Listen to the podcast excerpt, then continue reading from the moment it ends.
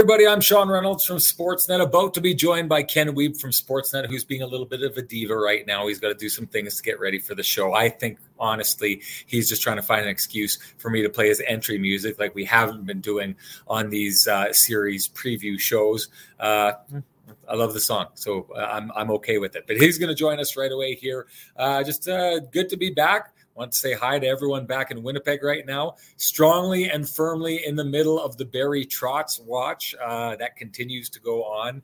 Um, I gotta say, uh, the, it's it's looking more and more like a possibility uh, that he ends up in Winnipeg these days. A lot of conversations that we've been having down here, a lot of stuff that we're hearing sound positive towards that. I think you're seeing a number of teams going off the not off the board, but they're taking coaches off the board, uh, taking job vacancies, putting those down. Every time one of those happens, and it's not Barry Trotz, it's looking interesting. Jeff Hamilton, uh, I know I just read one of his tweets and uh, one of his tweets, and I do think it's a fairly interesting idea of his um, that he thinks that there may be potential for Barry Trotz to not make a decision this year and not return to coaching this year and maybe sit out a couple of years, see how that plays out. That's a fascinating concept. And I know that for those of you who were watching on Winnipeg Sports Talk, Ken was just on there. And one of the things that has intrigued us in the past is, you know, the potential idea of what's happening behind the scenes with the Florida Panthers and then maybe something quietly could happen there. I'm of the opinion uh, if you're the Florida Panthers, you had as good a year as you had. You kind of had a lot of, you know, you had your hands full with the Washington Capitals before getting through and then getting entirely swept out by the New York Rangers. To me, I looked at that series and what I saw was a team that just couldn't make the necessary changes, systems changes, coaching changes that you needed to stay buoyant in that series. I take a look at the that Florida Panthers team and I think aside, you know, put them side by side with the Colorado Avalanche. I don't think there are any two more Stanley Cup ready rosters in the NHL than those. So for me, it would make sense that a team like the Florida Panthers would be pushing or trying to talk to someone like Barry Trotz to bring him in to kind of put to rest any idea that you know you didn't get there because you didn't have the right, coach in place. Uh, but that said, uh, I think the, the the Trotz watch is alive and well, and the possibility of Barry Trotz coming to Winnipeg is alive and well. We do, however, want to get into talking about this uh, Stanley Cup final, which Ken and I are both down in Denver covering. We are excited to do so. So let's not ta- waste any more time here. Time to bring Ken into the show. Here he comes.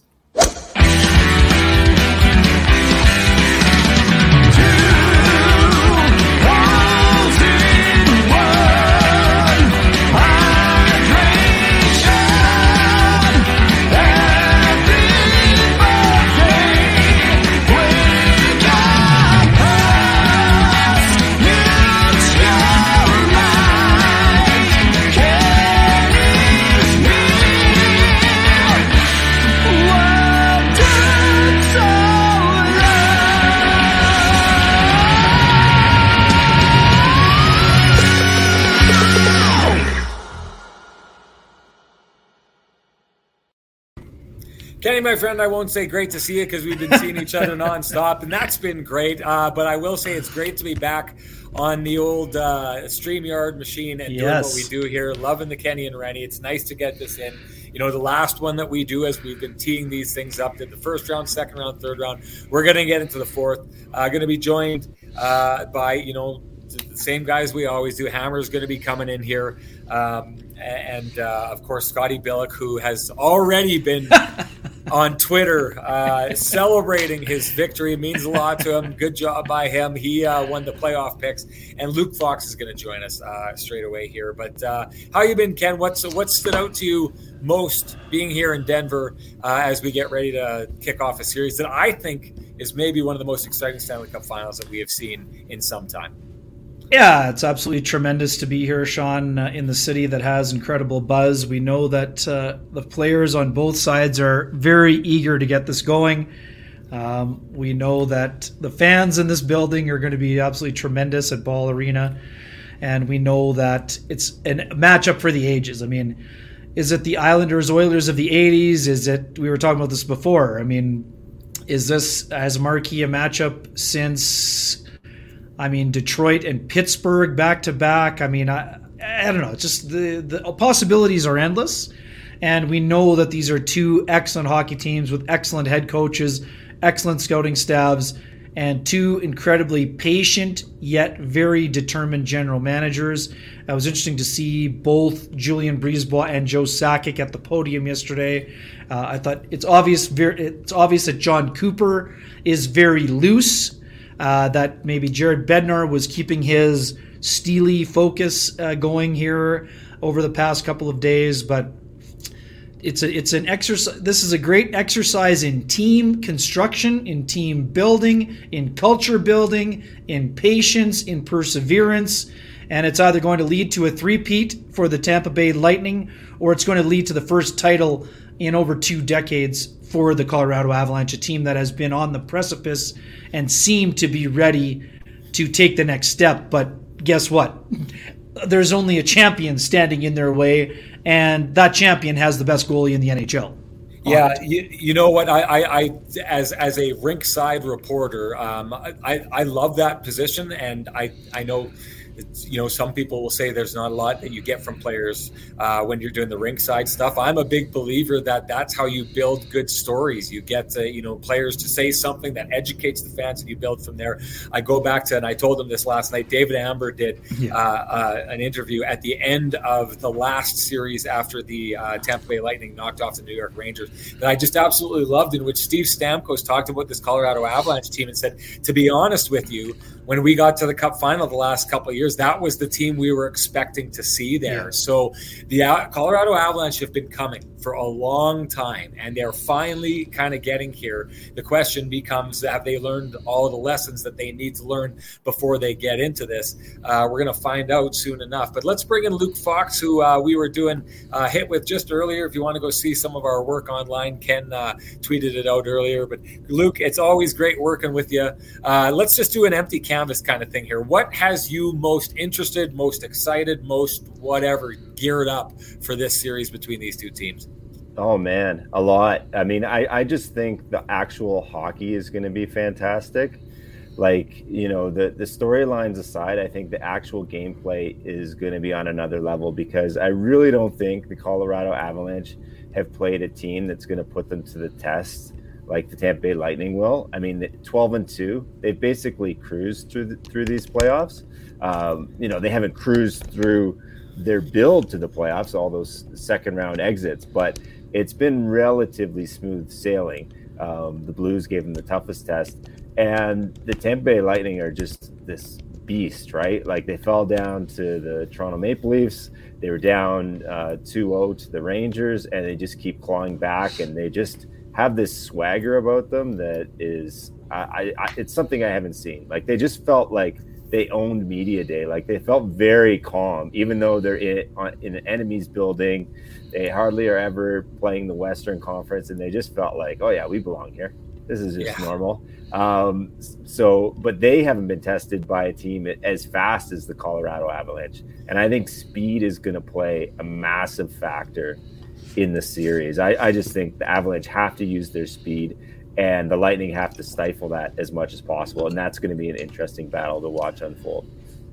Yeah, you know, it's interesting because one of the things that I've seen from this Tampa Bay Lightning team is over the course of their series against the Toronto Maple Leafs, they kind of got it going right off the bat against the Florida Panthers. But Ken and I, uh, early in the Rangers series, were talking back and forth. And I thought this was so strange because I thought that Turk had been out coaching Jon Cooper at the beginning of that series. And I say he's got to find a way to, to kind of open things up for his team. And he did. But what he also did as that series inexorably wore on was just they the Tampa Bay Lightning shut down shooting lanes like no team I've seen before. Like you could just see towards the end of that series with Auston Matthews, with Mitch Marner, there just didn't seem to be a place to shoot the puck from where you could get it through. And then I saw the same thing happening to Mika Zibanejad and, and Panarin as well. Um, Ken, which brings to me, Ken, I guess we should talk about this, is the idea of the coaches duo that'll be going on here. You wrote a great piece yesterday on Jared Bednar. From the outside, we look at this and think there's not a coach that Jon Cooper has faced that he maybe hasn't come out on top of. Maybe uh, I will say let's not say Barry Trotz because I think Barry Trotz took an inferior team and put Tampa against the wall a couple times. So I won't say that he was outcoached by Jon Cooper in that series, but uh, Jon Cooper has left a trail of bodies in his wake when it comes to hmm. you know facing other coaches. So how can Jared Bednar stand up? Do you believe he can stand up in a coach's duel? Jon Cooper's the best coach in the NHL right now, I believe. Um, one of the smartest guys at making in-game adjustments and adapting in-game in series, le- knowing when to lean on his guys. But what I would say, guys, is that Jared Bednar has bridged the gap. I don't see this as being. I, it could. I will say it's a slight advantage, but I think that Jared is one of the sharpest hockey minds in the NHL. I thought that before I wrote the feature on him, and thanks for mentioning it, Sean. I mean, that was a great uh, story to do the research and digging on to hear people talk about his journey. This is a guy who never played in the NHL. He played in the ECHL for the majority of his career. Won a Kelly Cup as a player.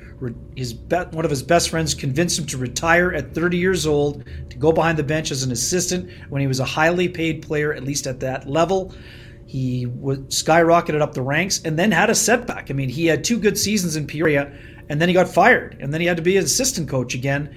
Uh, he took the job under crazy circumstances when Patrick Roy abruptly resigned and went through the, one of the worst seasons in NHL history. Joe Sakic stuck with him, and Bednar is now rewarding that patience. I think he is also a very good in-game adjuster. Uh, I think that he says, "Bring it on." When when the opponent opposing coach says, "I'm starting Ryan O'Reilly," I have the last change. Nate, get on the ice and win that matchup. I think that he's not going to be scared to go head to head against Anthony Cirelli. Uh, but he may spend some time going against Stamkos. Nathan MacKinnon is embracing the matchups. He did well against MacKinnon, or sorry, against McDavid. He did well against O'Reilly. And I just think that the coaching matchup is a fascinating one. Jon Cooper would not take the bait when I asked him about the matchup game. No surprise, but you know it is going to be something he's going to try to manipulate some of the matchups. To me, it's more about what Tampa will try to do against the defense corps of the Colorado Avalanche than the forward group, especially until Nazem Kadri enters the series. Uh, right now, the depth, I, I think it's a toss up. I think you'd have to probably say Tampa Bay getting point back has the early edge in depth, but I think both teams are four lines deep. It, there's some of the unknown guys, but I mean, Andrew Cogliano probably won't play game one, but Darren Helm was playing great on the fourth line. A lot of people don't know anything about Logan O'Connor. He's played well. And Nico Sturm's a guy who, when he plays, he's effective. So, you know, at the flip side, you got Corey Perry, Pierre-Edouard Bellemare, and Pat Maroon on the fourth line. On the other side, yeah. these are winners.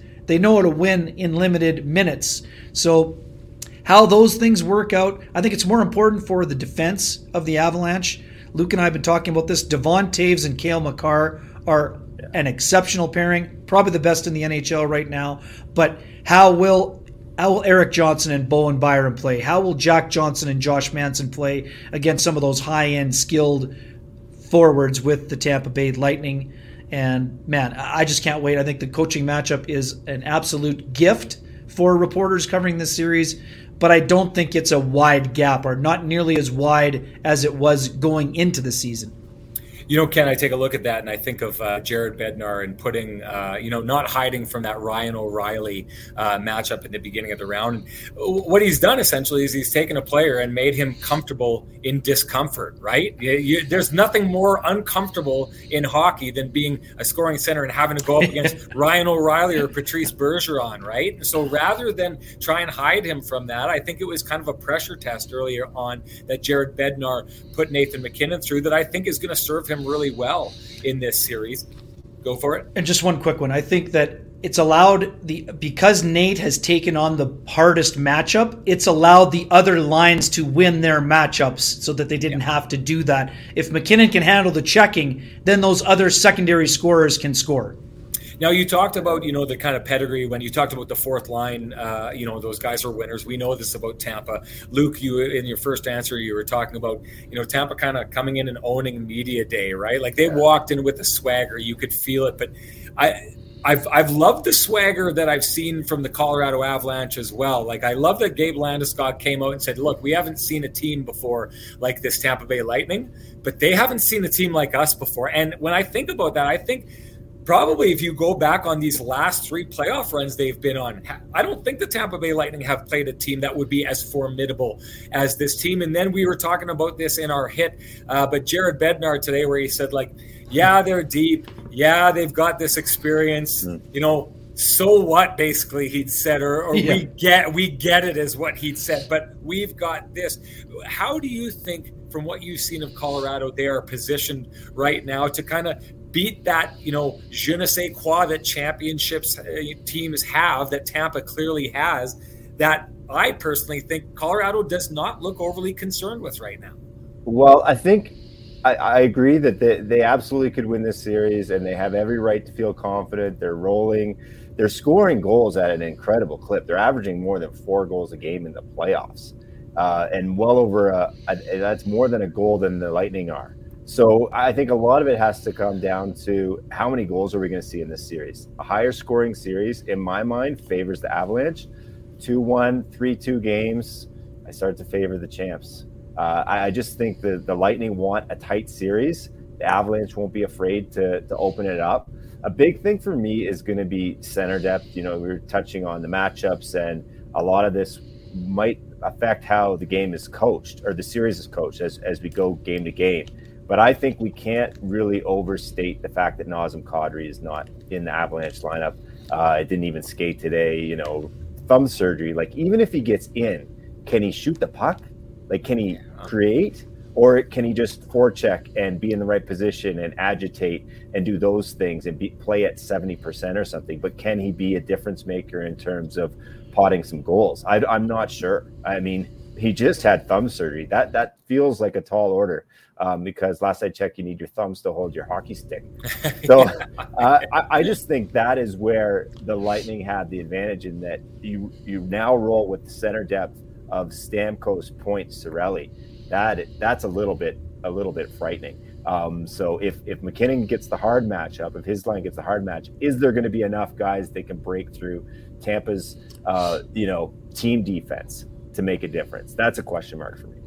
So, the, where I take that, Ken, and you touched on this, I want you to flesh it out a little bit here.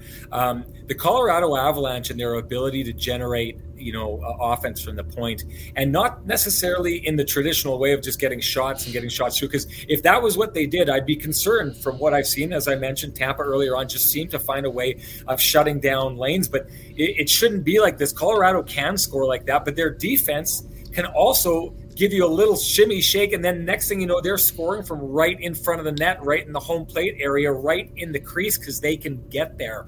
Uh, do, do you see that being something that that that they can continue against Tampa? Should Tampa have trouble with this because everyone else has?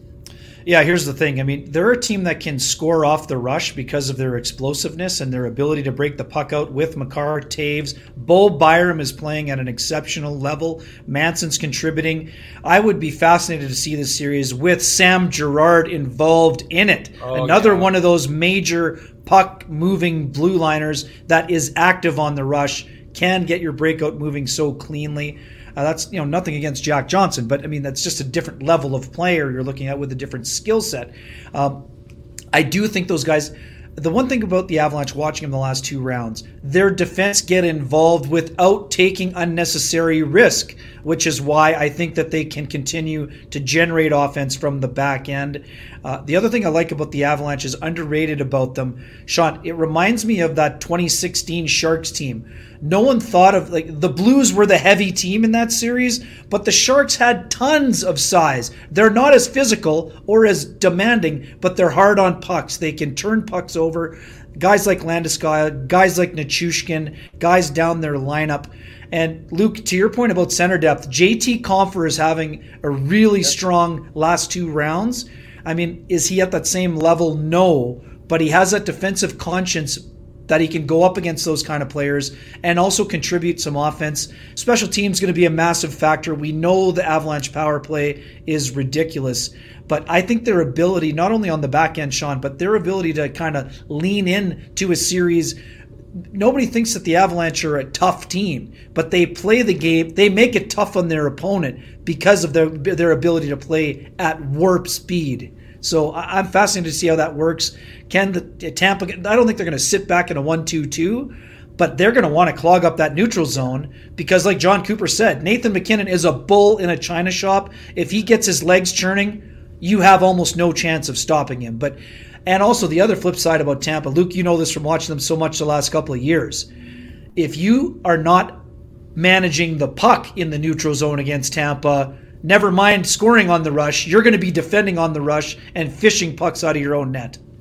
Luke, uh, I'm interested because we're not going to have you for too long. What are the matchups that stand out to you? And maybe not even matchups, but th- this is where it gets tricky. There are so many massive players. Like we haven't talked about Kucherov yet. We haven't talked about Hedman. We haven't talked about Stamkos. We haven't talked about Rantanen. We haven't really talked about Landeskog. Like there is so much star power in this series.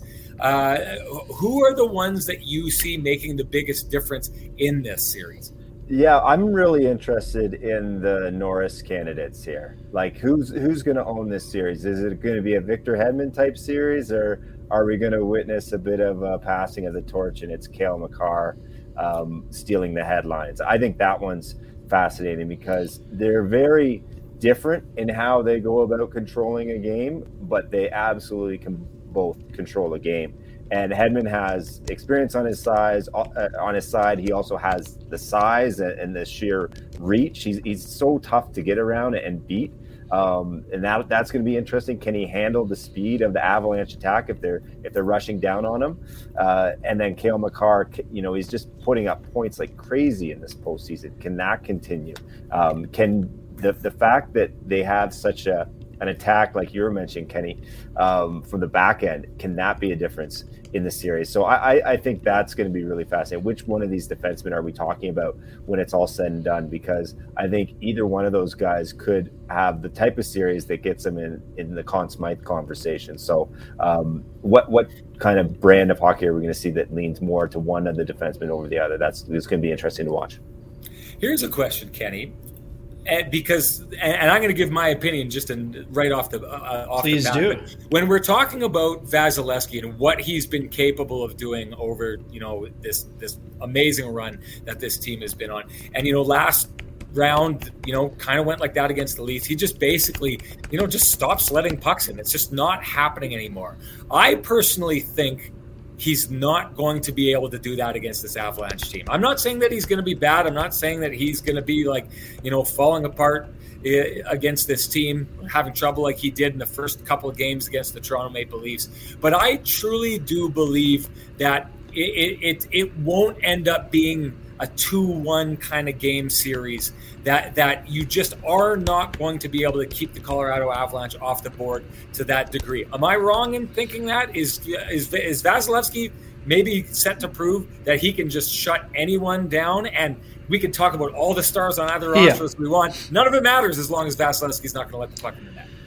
Yeah, it's super interesting for me, Sean. You're not wrong. Uh, I think that the Avalanche will continue to be able to score, whether it's at five on five or on, you know, at special teams. I think they will be able to penetrate the force field. Uh, do I think they're going to score at a 4.65 goals a game clip or whatever it is? Mm, maybe not. But here's the thing for me: the thing about Vasilevskiy and Luke, you saw it firsthand. How was Vasilevskiy a sub 900? Save percentage goaltender in the first round. I mean, I'm not saying that's going to happen in the final, but to me, I I, I don't think that it's going to be as big. I think it's a factor in the series. I think it's what keeps Tampa in the series. But I think all Kuemper has to do is play, for a lack of a better term, we talked about different teams. He needs to play at a Chris Osgood level. Mm. Darcy Kuemper is not going to be asked in this series to steal games for me. He might have to steal one, but he's not going to be asked to steal four. What he cannot do is cost them two games. Otherwise, they're in big, big trouble because Vasilevskiy, we know, is not going to be 897, but I don't think he's going to be 945 either in this series, even though, like I said, I think he's the best goalie in the NHL when it matters most. But I think that this offensive juggernaut is going to be a different animal. I know it's a different animal for both parties, but I don't think that the Lightning having success against Florida is the same as have is what they're going to have to do to have success against Colorado. I'd agree with that, but what I what I would say is look, look at the path the Lightning have taken to this final. Toronto, yeah. deadly offensive team. Florida scored more goals than anybody. The Rangers uh, were another like dynamic offensive threat. Uh, they limited them to one five on five goal in the last four games that they won. Like just ridiculous. And part of that's Vasilevskiy for sure. but part of it is how strong the team plays defensively, including the forwards. Yeah, and I, I, just think you know, Mike Smith isn't in the series, Kenny. This is no, this it's fair. It's, it's, this, it's fair. This is a bit of a different animal. Agreed. Yeah, yeah. no doubt. I just think the one thing for me, I, I, think the Rangers' depth let them down, and their stars let them down. Kreider was not a big factor as the series went on. Neither was Panarin. Panarin was almost invisible over that last stretch of games where they didn't score at five on five. And then Cirelli just did an exceptional job against Zibanejad, who was their most dangerous player. And then Strome was hurt, and he tried as best as he could, but he had nothing to give. So to me, and I understand Florida is an exceptional team as well. They still haven't had enough of that playoff hardened disappointment that the Avalanche have had for me. And that's why I think that they're ready to push through. And Sean, to your point, Rantanen, to me, humongous factor. He was a non factor against St. Louis. He was one of their best players against Edmonton. He's going to be tough to handle, much like Kucherov will be tough to handle for the Avalanche. Yeah, and see the, the interesting part about that, I go back, you know, and it's been mentioned in our chat room. Uh, the, you know, they shut down the Florida Panthers, who are an absolute juggernaut, juggernaut offensively. When I watched that series, I saw a Florida team trying to do the same thing over and over and over and over and over again through games one through four. They didn't change anything up, and they were gone out of the series. Uh, the one thing that I find fascinating that I that I believe I've seen with this Colorado Avalanche team is they can score so many different ways. I mean, Nathan MacKinnon has a little bit of that Connor McDavid ability where he can just like you know, but with the bull in the china shop element to it as well. But he can also play with the players around him. And Gabe Landeskog loves to get right inside and create a lot of havoc there. They've got the point, you know, their point players who can score from the point, but they can also find their way to slice and dice and get in there. Rantanen's phenomenal. And Kadri is another guy, too, who I just think is an agitator. I mean, that's the one thing that is an X factor for me right now is him not being in this series, I think is a big deal because I do think that what the Tampa Bay Lightning have been able to do, and they did against the Rangers, and they did against the Florida Panthers, and they did to a degree against the Toronto Maple Leafs. I think the Leafs came very, very close to getting on the other side of that, but they built a game plan that those teams just couldn't get to. But I, I think that you know the the way that that. Uh, uh, Florida scored, it was a bit of a monolith. Like they did it similar from line to line to line. Whereas I just think that it's hard to build a singular game plan that addresses all the different ways that Colorado is able to score. I think they're dangerous in almost every aspect of the game. That's hard to build a plan against, and they've got enough depth that if you know one of those guys gets going, it's it's it's enough to make this team dangerous on every single night that you just can't neutralize it with a good plan, like I thought I saw with both the Florida Panthers and the New York Rangers, who just at one point, once they figured out what they were going to do, those teams had no answer. Uh, Luke, before we let you go, any final thoughts before we head into Game One here? No, just uh, I'm I'm thrilled to get it get it started. Like let's let's drop the puck already. And I, just my final thought, I guess, is just I'm glad that we got two teams that no one can complain that they don't yeah. deserve to be here. Um, yeah. You know, there's been a lot of talk about the officials in these playoffs, but when you step back, big picture, both these teams have, have earned their way here, and it's going to be a, a great series. You know what? You did a great job here, Luke. We appreciate it. You did a phenomenal job of staying framed in camera. I think Ken's trying to dodge his camera at this point, but we got one last thing before Luke goes. Ken wants to say prediction. Oh, I think I know what it is, but I lightning in how many? Uh, I'm I'm going lightning in six. Lightning in yeah. six, excellent stuff. Yeah. Luke, uh, we'll see you down at the rink. It's a pleasure to be working with you again, my friend, and thanks so much for taking the time to to work with our audience here. What, what were your predictions? Okay, well, we, yeah, we'll, we'll, we'll go. I think we've both got. I've got Avalanche in six. Same. Okay. Yeah. All right. Yeah. It's so, an east. It's a, this is a full east-west split right here. East-west battle. Uh, We're biased by the similar similar to the Hart Trophy argument that we had last night. We won't get into next. Blew, next. next. last show doing that Luke, it was great to see you, bud. We'll see you tonight. Thank you. See you guys. All right, and then let's go straight from that and bring in our guest of the hour. Everyone's waiting for Scotty Billeck. can we have like "We Are oh. the Champions"? Oh, look at this! Hold on, hold on. People, people's champion, oh. people's champion. Who made the belt? Wow. Man, this came in the mail today. I don't know if Sean sent it or Kenny sent it, but uh, yeah. That is some beautiful stuff. I This will love be it. available in the Kenny and Renny uh, shop Merchandise store. later. Yeah, Yeah, yeah, exactly. Yeah, Screams your style too, Bill. I know, I know, it's incredible. Yeah. Perfect. Congratulations, in all honesty. Great job, Scotty. Uh, Scotty cannot be reached. He's two ahead. Basically, the difference between Scott's and my picks were I picked the proper, the educated guess that the New York Rangers were going to be out right in the wrong. first round, out in the first round, and they blew everything up for me. But Scotty, I, I'm not going to bring these sour grapes here. I'll save that for when we're off camera. You did a good job, though. Phenomenal stuff. Yeah, Just- congrats to Billy. Let's just give Yeah. it to him. 12 and 2. Good job. Good job. I have 12 and 2. ask though. Scotty. I went back. You you won't give me a straight answer. Who is? I had to look. the- I had was your pick for the Stanley Cup final at the beginning I- of the year. At Stanley Cup final, I had, uh, I believe I had Boston, Colorado. So There we go, Boston, Colorado. So you you and I are in the same position. So Jeff, do you remember what your preseason pick was? Uh, I don't know if I want to say it. I don't know if it's this year. I don't know if it's this It year that actually bad? that It I had that it. I had Islanders.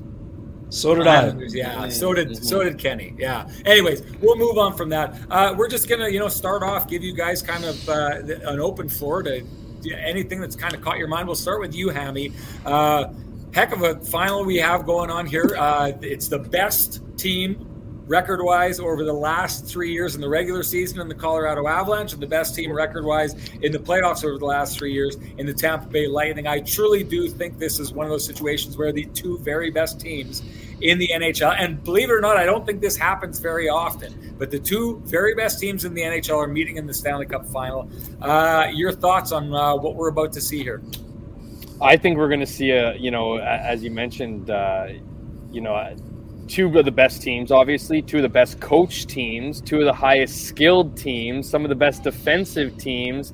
Um, obviously, I give the edge to to Tampa Bay and net, but I just feel like there's a real there's two teams that were destined to make the finals and both made it here. Very very rarely do we do we look at the beginning of the season and it pans out for the two teams. I mean, I think a lot of people if you had to put your house for instance on you know to bet. You would have picked colorado and likely tampa bay given what they were able to do right the last couple of years. So i think we're i think all i'm hoping for is that it lives up to its expectations. The last thing i want to see is a series after what's been a pretty exciting playoffs just kind of end with a want want i don't think we're going to get that with these two teams but i do i also love the heroes in, on both teams right? You're getting you're getting contributions up and down the lineup on both clubs.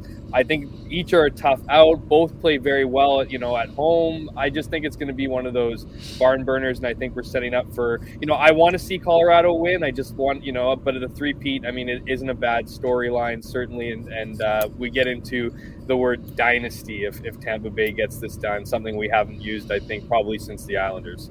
Yeah, I'll say this before we get to you, Scotty. The the idea of Tampa hitting a three-peat right now, we need to remember that the last team that won, and they won four straight, but the last team to three-peat in the New York Islanders of the early 80s, there was only 21 teams in the league at that time. Over the last 100 years, only five teams have been able to three-peat, and I believe the first three are all in the original six league, right? Like we got to take into effect into effect here the idea that this they've done this Tampa Bay with 31 teams in the league and now 32 teams in the league this year. But add the salary cap era into this, another thing that like I mean, how many cups maybe would the Chicago Blackhawks have won if they didn't have to constantly be cannibalizing themselves and cutting off a foot, you know, and stitching on a new one to try and make it work, you know, underneath the salary cap. Uh, I truly do think that you know, yes, there's been that you know the Montreal Canadiens won five straight. The Montreal Canadiens also won four straight. Tampa Bay Lightning won four straight.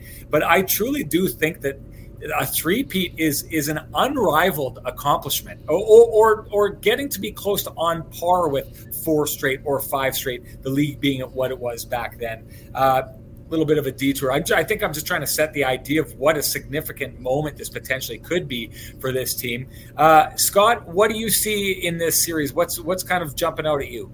Well, first of all, like I mean, I'm a big fan of combat sports, and so I like the idea that to be the champ, you have to beat the champ, and we finally get that, right? Like it's so rare that you get that opportunity to do that. I mean, obviously it happened last year, but we obviously realize how rare it is, even for a team to go back to back these days. never mind the three-peat.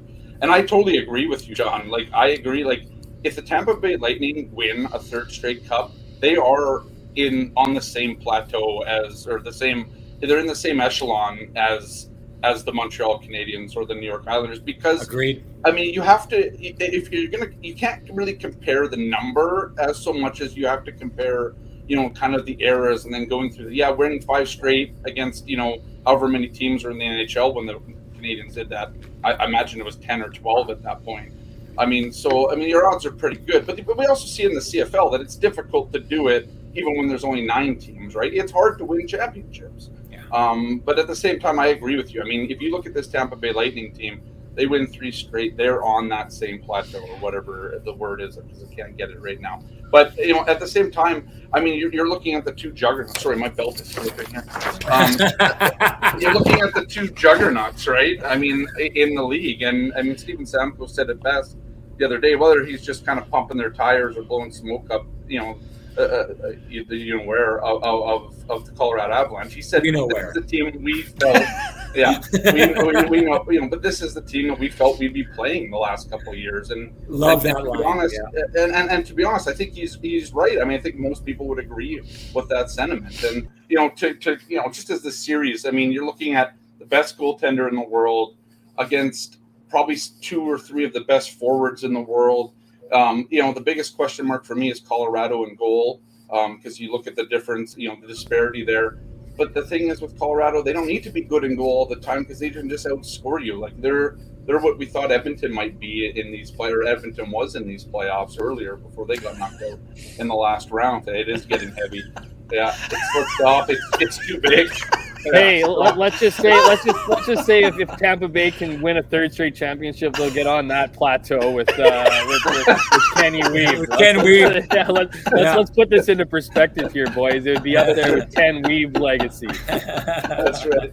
But yeah, so I know I just think, but I think it's great. I mean, Colorado's going to win it. They got to go through the best team in the NHL. Uh, I uh, we'll get to predictions later. I'm not sure they can do it, um, but uh, I, I, just it's going to be a great series. And to Jeff's point, I, I don't. I hope it's not a dud. And it, we, we, built up the Battle of Alberta, you know, so high, right? We everybody thought that was going to be a tremendous series. It was good series, but it was over in four games. We don't want to see that this time, right? I mean, want to see a good series. And for the most part, I mean, other than Kadri, both teams are you know as healthy as you can be going into the. I mean, I'm not shouldn't diminish Kadri here.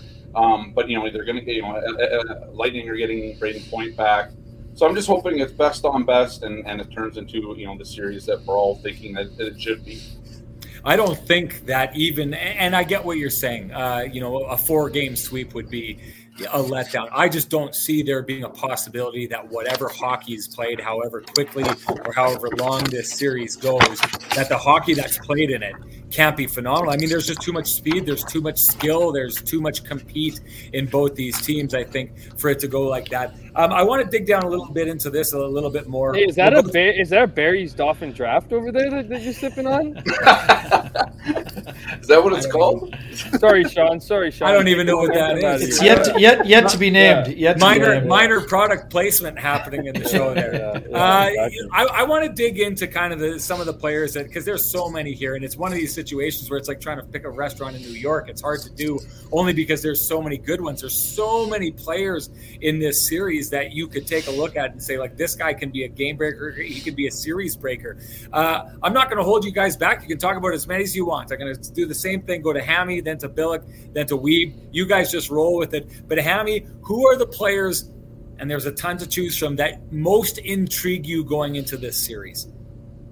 Steven Stamkos for for Tampa Bay, man. I want him. You know what I mean? I think I don't want to. I don't know how you would say it. I don't want to say that people wrote him off because that's not the case. He's obviously a very talented player, but he kind of gets hidden with age and talent on that roster. And I feel like we're seeing vintage Steven Stamkos now. Fighting isn't vintage Steven Stamkos, but I, I sure as heck know that he uh, that he that that his teammates you know enjoyed that part. Go ahead. Hey, hold, hold on one second. I just want to bring this up quickly because it's the best time to do it. Uh, to your point about Stamkos being a little bit like, I don't think he gets the credit he deserves. I was asking this question the other day, and it was a real like brain breaker for a lot of people at this stage, based on what he's done. who's had the better career, Jonathan Toews or Steven Stamkos? Because I think for a long time people would have said it's Jonathan Toews in a walk. I don't think it is anymore. Anyone have thoughts on that? Oh, he's got the Olympic gold, which Stamkos I don't believe has, right? Because because he was injured. because yeah. he was injured and, and he Yeah. and he was not picked the one year, right? Like wasn't he not picked in 2010? No, He got hurt 2010, both times. He, Both of them? he broke his leg right too? before he went. Well, Both what happened to 14? Okay, all right, never mind. Right. Yeah. Yeah. Yeah. Um, Anyways, sorry, I, I- I didn't mean to uh, de- detract from it. I just think it's like if if suddenly we're having a hard time uh, trying to decide who's had a better career, Jonathan Toews or Steven Stamkos. I think Jonathan Toews has been given a lot of accolades over his career. The point I'm trying to make is I think Steven Stamkos is is getting nowhere near the accolades he should have over his career. And I just absolutely, to your point, Jeff, and I'm going to let you take it back. His performance in that last game against the New York Rangers, I thought was one for the ages. What a gutsy player! What a gutsy year he had. Great pick for you. Keep going on what you're talking about. Sorry. Yeah, and, and, and you you know there's a lot of great players on both sides, so I'll just I'll just say one one for the other for the other guys in Colorado. Nathan MacKinnon. I think you know when it comes down to I know he was asked about his legacy and that you know do you need a do you need a Stanley Cup to kind of cement your place amongst you know the greatest um, in the league. I mean, I'm still think there's obviously a lot of years Nathan MacKinnon needs to have to get to that point or get into that conversation, but I do think it matters for him. I think you know I think he gave the the diplomatic answer in that. Um, you know, he said, I don't really care what you guys think, you know, the general public, media, as far as like, you know, his legacy as long as you know i'm just having fun. Well you know what? We all know it's the most fun when you're winning and the reality is if you want to have the kind of conversations like is jonathan toews better than steven stamkos? We're talking about cups here. You need to have you know when it comes down to it when you're remembered yes you'll you know certainly nathan mackinnon will be remembered for you know his highlight reel goals his points his dominant you know nights that he's had. But at the end of it you want to have that hardware you know associated with you. So i think uh, for him just for him to continue to cement his name in this league um, he needs to start racking up that hardware. You could say the same thing about connor mcdavid all those other guys right who are without without stanley cup. So you know as much as there's a number of guys that probably fit into that category i put nathan mackinnon at the top of that list. Scotty, who you got? Yeah, I totally agree with on Nathan MacKinnon because I, I think I mean you just have to look at Alex Ovechkin, right? How much that Stanley Cup meant to a guy like that. You have all the other records, or you have a bunch of records, or whatever, but you don't have the championship. It's like Dan Marino, you know, in the NFL, right? It, it, it, he's such a good quarterback, but he's not there with some of the biggest names because he just couldn't get it done in the big, well, the big game in the NFL sense, I suppose. But you know, the same thing goes with with Nathan MacKinnon. That's not to say there's not there's a lot of time I think left for Nathan MacKinnon to win cups. Um, but at the same time, yeah, he's got to win. But you know, for me on on Tampa side, I, I can't disagree with. Uh, I mean, I, it's hard to pick somebody else than Steven Stamkos because if you think of like superstars in this league, and I think we'd all agree Steven Stamkos is one. He's probably the most underrated superstar in the NHL. I mean, I, It's not Kyle Connor anymore. well, Sorry, sorry. Keep going. Keep going. just a dagger. Um, but yeah, but yeah, no, you, just think because he's behind. Like if you think about the superstars in this league, I mean, you're probably saying McDavid, Crosby. Uh, you might even put MacKinnon ahead of Stamkos in terms of you know just the, you know the, the, the dazzle and all that stuff in his game and what he's. But I mean. You know, before Ovechkin did it, uh, or for, sorry, before Matthews did it, I believe Stamkos was the last guy to hit 60 goals in the NHL. Like, there- And there's he so it much in that- Winnipeg. yeah, I think this series means a lot for Steven Stamkos, right? And I think there's a reason for it. And I talked about this last round that says Tampa in general. That if the Tampa Bay Lightning win this year, it's like they, they complete this sort of trifecta of, you know, the COVID shortened season, the COVID season, uh, and and then this season, which is back to sort of normal, let's say it were. And and and and, and Stamkos, you know, he had that great shift, obviously, in, in the 2020 in the bubble there, where he scores the goal and his only shot of the, I believe his only shot of the of, of the playoffs and his only game of the playoffs, and does that. But you know, I think for this one, like he's front and center of this. I, I don't know if he wins the Conn Smythe because there, there's Andrei Vasilevskiy and there's there's obviously Victor Hedman too, which is one of the reasons why Tampa's been you know so good defensively and given up the fewest goals, I, I believe, of the remaining teams. Well, of all the teams except Dallas in the playoffs. Um, but I think this is Stamkos's playoffs. This is the one where he's kind of he's put his stamp on it, I suppose. Uh, and and so yeah, I mean, he's the guy that I don't know if you, if you're the neutral or whatever type of fan, he's the guy that you're kind of cheering for. Uh, and then on the Colorado side, I mean, I, I you know I think the X factor for them is Darcy Kuemper. I mean, I think that's it. I mean, he's the one I'm watching because if he doesn't play or if he gets injured, I, I I don't know because Tampa's the type of team, and obviously Edmonton was a good scoring team, but they didn't have the depth. They don't have the waves of offense that Tampa does that can come at you. And if you can't stop Kucherov, or if you can't stop, you know, Brayden Point now if he's back, or Ondrej Palat, or those guys, you're going to be in tough even with all the goals. And and the thing is, like, the Colorado Avalanche haven't faced a defensive team quite like Tampa yet in this playoffs. Uh, Kenny might disagree with me here on that, but I, I, I, I, I don't see it. Right, and and and not only that, such a playoff hardened team like the Tampa Bay Lightning, and so I think Darcy Kuemper needs to be good, and he also needs to be healthy. And it's not maybe the the sexy pick. He's not the MacKinnon, the Rantanen, or whoever. Um, but I think he's so vital to this because uh, you know it, he just Pavel Francouz. I don't think can lead them to a Stanley Cup. So. Yeah, for me, I mean, Makar is who we talked about this morning, Sean. I'm going to, you know, yeah. just briefly touch about Makar, but to me, not just because I wrote about him yesterday, but Gabe Landeskog for me. We talk about leadership. I mean, he's very similar in terms of a player, in terms of leading as a Steven Stamkos, but similar to Stamkos. Until you get that first championship, your your next level of leadership takes you to that upper echelon.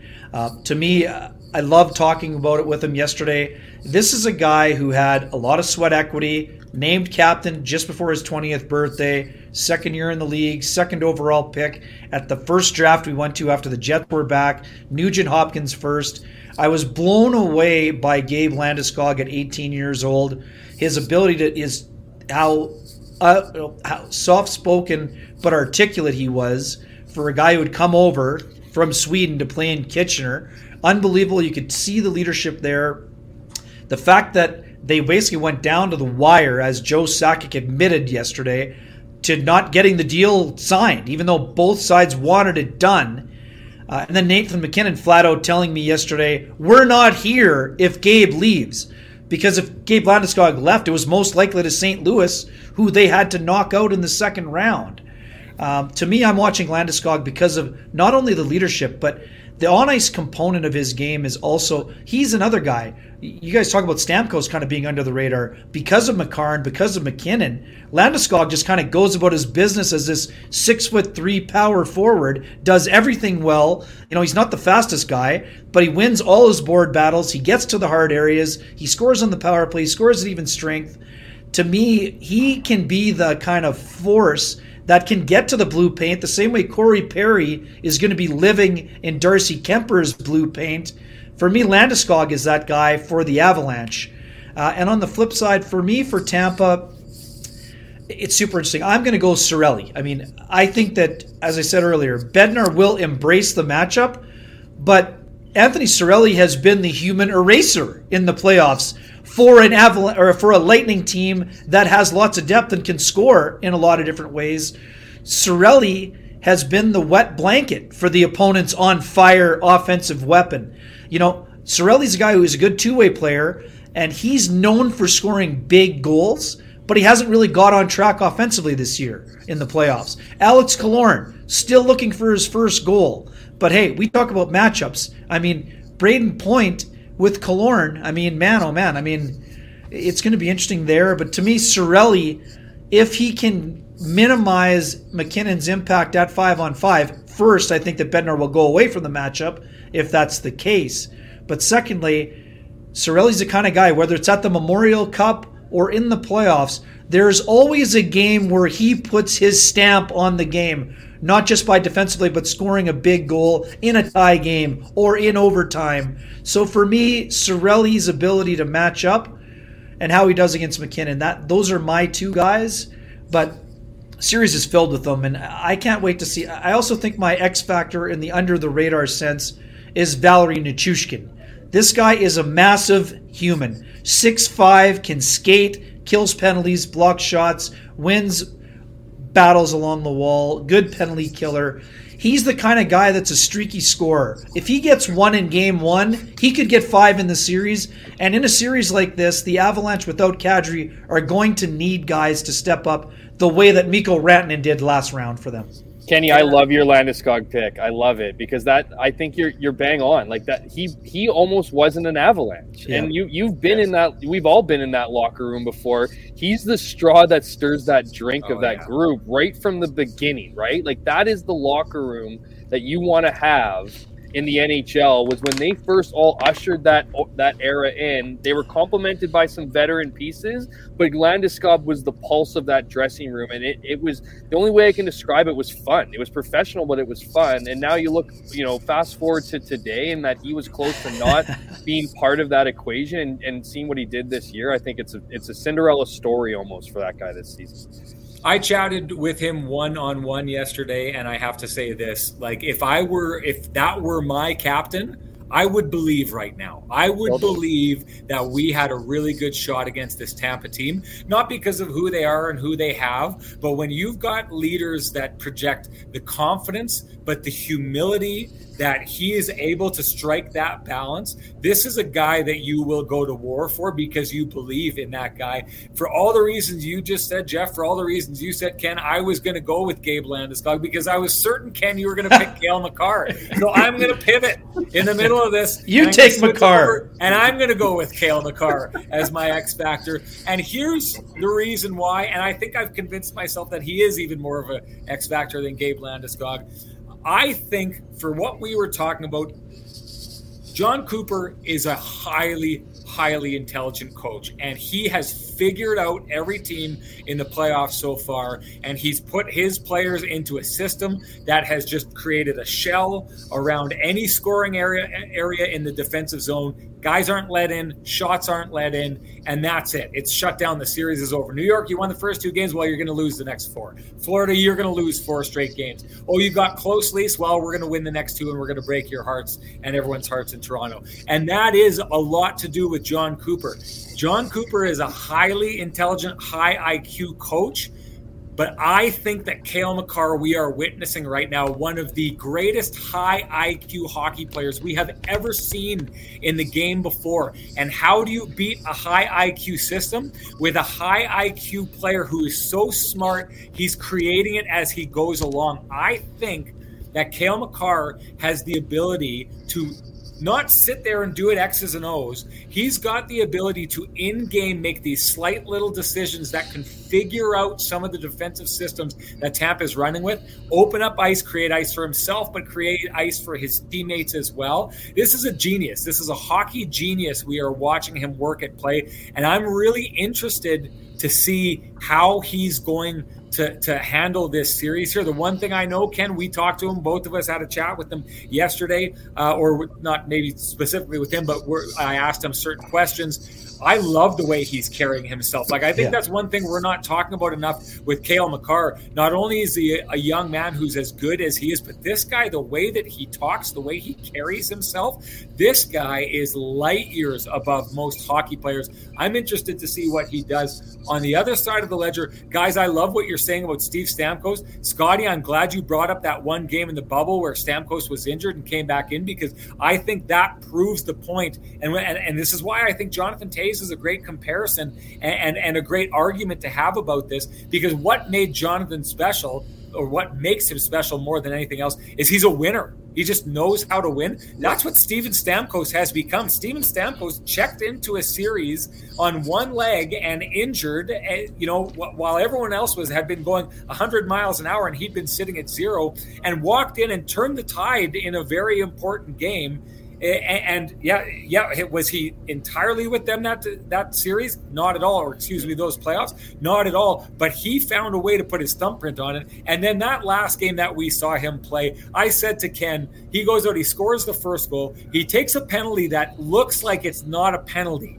He got jobbed a little bit by the refs there and has to sit in the box and watch as the team ties the game up. And the wherewithal for a player to come out who feels he's been robbed by the refs, which he was in that situation, and totally took away all the advantage that they had in that game.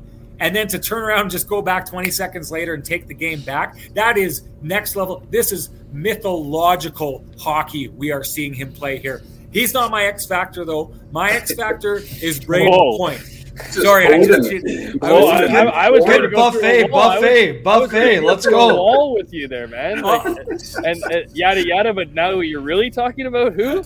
but let's get to what I'm really talking about here. Yeah. The shrimp cocktail is removed from the buffet right there. See ya. Brayden Point for me is is the guy, and, and and for a couple of reasons. One, just because of who he is. I think this guy's the ultimate competitor. I think this guy is going to be in the Hockey Hall of Fame by the time by the time it's all said and done. But there's something that I saw that if there's a weakness within this team, and Ken, you and I texted back and forth when we were watching the game when you were covering that Blues series. That game where the Blues came back, Colorado could not keep the Blues from a very simple hockey plan, which was just getting the puck behind the net and just pushing it in front. Not, you know, surgical under the stick passes to the tape that went in, just getting it to the front of the net and then overwhelming uh, uh, Colorado's defense and getting the puck in, basically finding the soft spots in that in that defense. I do not think there is a player in the NHL who is able to find space in those in between spots in the playoffs when it's hardest to do so better than than Brayden Point. And so I think Brayden Point has a little bit of the, you know, he is basically the kryptonite to the weakness that this Colorado Avalanche team has. Uh, I think he's healthy enough to go. Uh, I think what we saw from him at the beginning of the playoffs was a player that wasn't that healthy and ended up finding his way out of the series. So if he's healthy and able to go, I think that he could potentially be an unstoppable force and basically that problem that Jared Bednar and the Colorado Avalanche may not be able to solve. Yeah. Uh, guys, we quick one on point. Quick Yep. one on point. He was absolutely. This is the one beauty about being on site for the practice yesterday. Brayden Point was absolutely not looking like a guy who just missed ten games. He was flying yesterday. Moved to center. You could see it on his face. You could see it in his legs. This guy, there was no chance he was not playing in game one.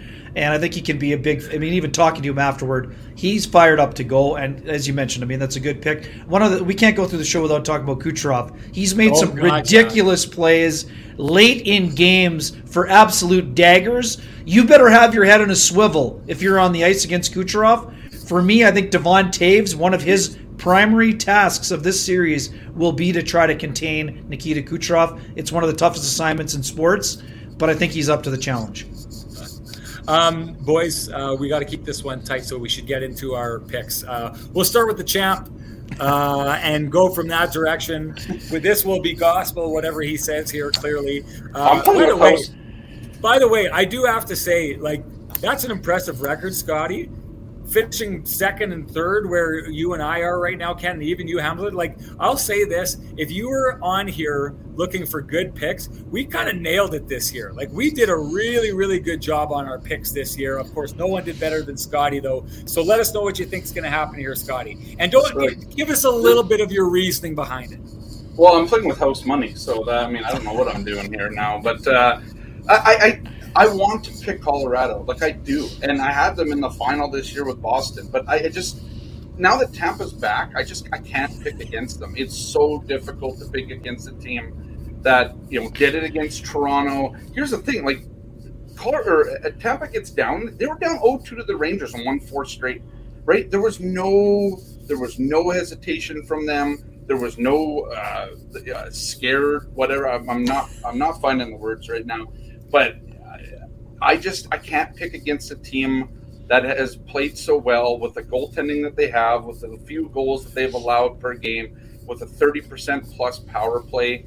Uh, you know prove it to me colorado. Like that's it right? Like prove it. Beat the champ. You want to be the champ? Beat the champ. If they do it that's fine. I'm fine with being wrong in this round because I think there's good stories on either side of it. Um, you can call me Moses now, exactly right. Um, but yeah, no, like I, I just I, I think uh, Tampa's just the better team right now, and they're on the precipice of history. Um, I, I just think there's something to that. I think you know, for everything good thing that we can say about Colorado, there's an equal thing to say about Tampa.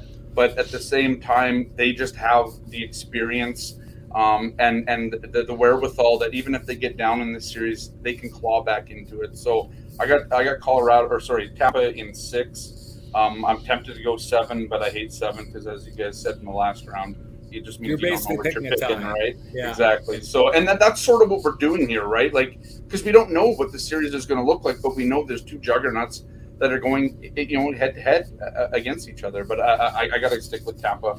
Um, and uh, do we want Conn Smythe picks in this? Sure. Yeah, go for it. Yeah. Yeah, to me it's Stamkos. Like I, I you know, I, I, I sort of hope you guys there that they get to vote on and pick Stamkos because I think he deserves it. So, anyways, that's me. Go ahead, Hammy, Hammy, who do you got and why?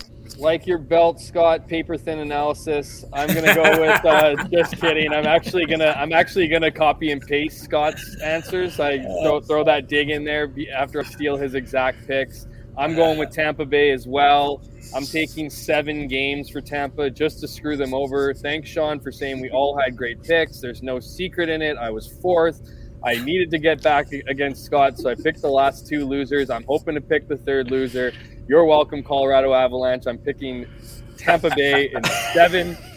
I'm going with I'm going with I'm doubling up on Billy's pick too. I'm picking Stamkos with the feel good Conn Smythe win, um, and and Tampa, you know, you know, cementing their ti- cementing their title as as a dynasty team um, in seven games over Colorado. Let's just be clear for you, Hammy. You had picked the two right teams first, and you changed your picks to try and get because Just it was the small, only way that you small could catch chance that Scott. we that we So, could, yeah, that we your could. Original Jon analysis Cooper of was this, good. so- so- your Yeah, original exactly. analysis was good. You just got to, your comp- your competitive nature got the better of you. Ken, you go. you said Avs in six. Why?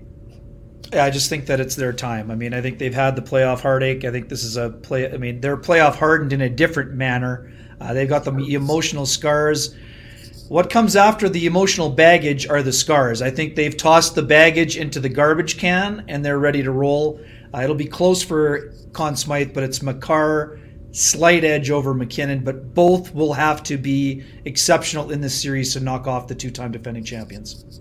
Um, I had the Avs in six, uh, and like I did from the beginning of the year, I picked the Avs to win. At the beginning of the playoffs, I picked them to win, and I also picked MacKinnon to uh, win the Conn Smythe Trophy. Uh, I think you're right, Ken. I think Cale Makar is out ahead in that right now. I do think Nathan MacKinnon is going to have a bust out series, and you know what? There is a little bit.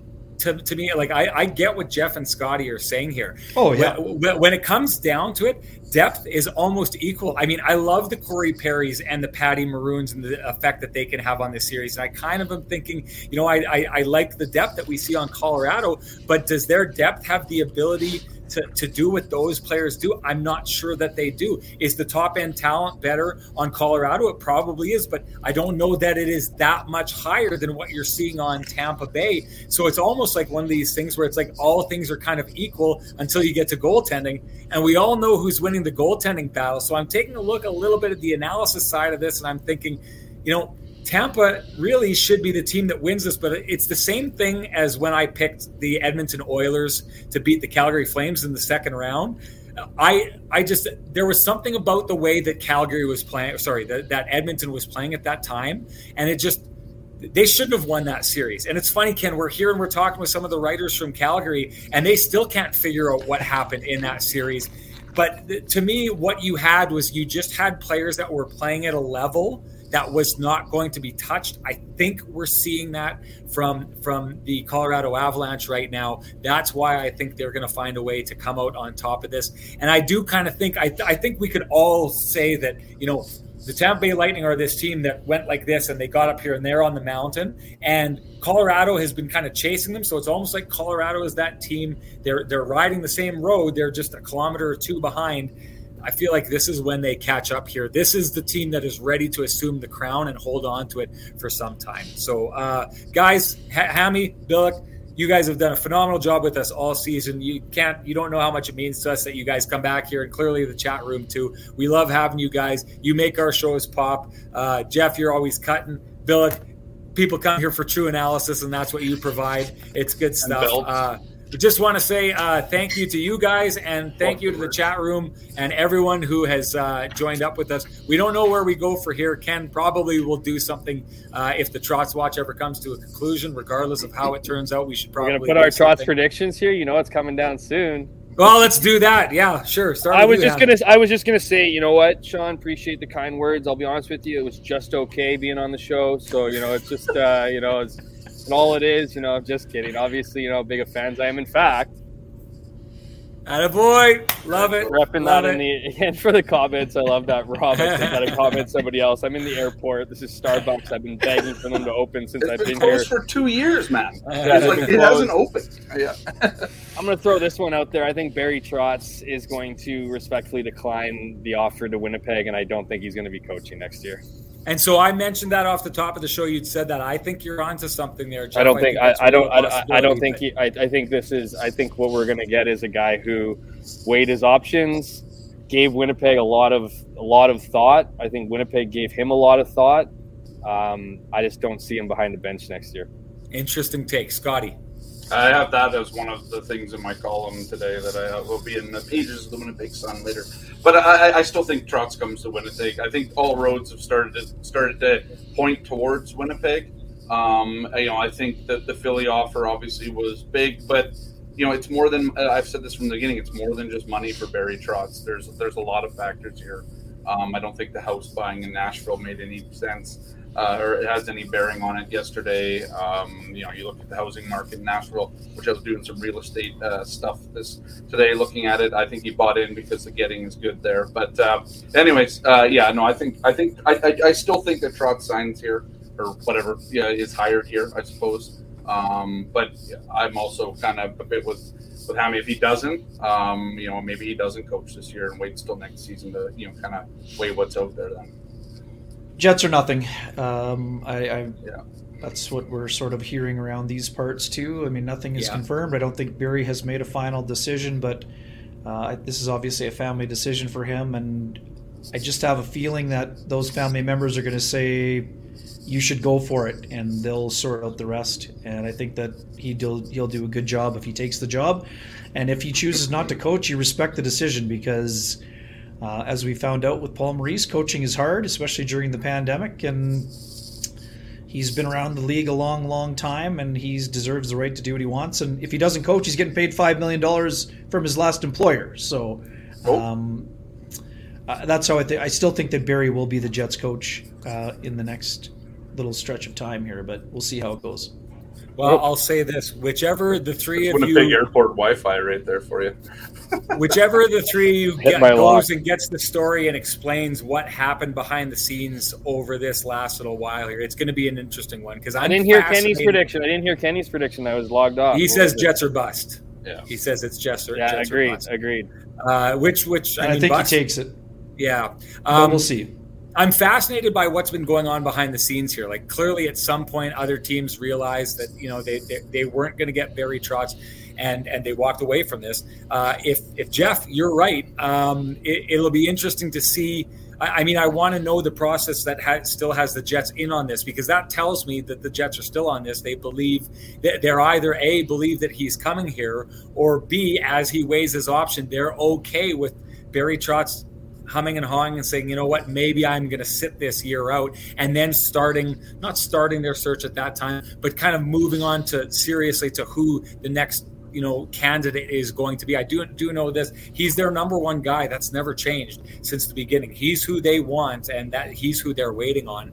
Uh, I'm fascinated by how long this has taken, which Ken is why we were chatting you, myself, and Elliot Friedman last night about you know what's going on with with with Florida and is there a chance that Florida is behind the scenes trying to work something because I truly do think that Florida does need to be going for a coach and they need to be going for the best possible coach they can get. I think if you're Florida and you look at Barry Trotz being out there and you think there's any possible way you can get him for that roster, it's something that has to be done. So the longer this goes on, I question why it's going on so long and what could be going on behind the scenes.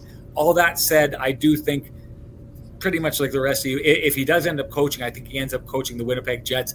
Hammy, you planted that seed in my mind, and I'm starting to wonder if that's not a very strong possibility. So I'm kind of waffling here, but I'll try and get off the fence and say I still think Barry Trotz comes to Winnipeg. Uh, gentlemen, appreciate your time. I got to get going. I got a TV hit. I got to do on Tim and Friends right away. See you in the Uh, lobby in five. You betcha. Uh, Enjoy the series, guys. You know what? That's an awesome opportunity. So enjoy that, every bit of Ye- it. Thank you very much. And chat room, uh, as always, you were phenomenal. Just absolutely roasting all of us here. The belt, the, the every, everything, the beard, nothing escaped you guys today. It was a great day. And hey, you know what? I want to say thank you to Winnipeg Sports Talk, who you can just see when they hop on the show and they send their army over here. There's a massive bump. Thanks to all of you who joined from that show. Thanks to all of you who are here from the beginning. Thanks to Huss and Remo for sending people in this direction. And just thanks in general to the sports community, the sports talk community in Winnipeg, and everyone who joins us for this. We have a blast doing this, and we hope that you do too. Here, here. Uh, enjoy enjoy the uh, final, everybody, and we will talk to you when the Trotz Watch comes to a conclusion.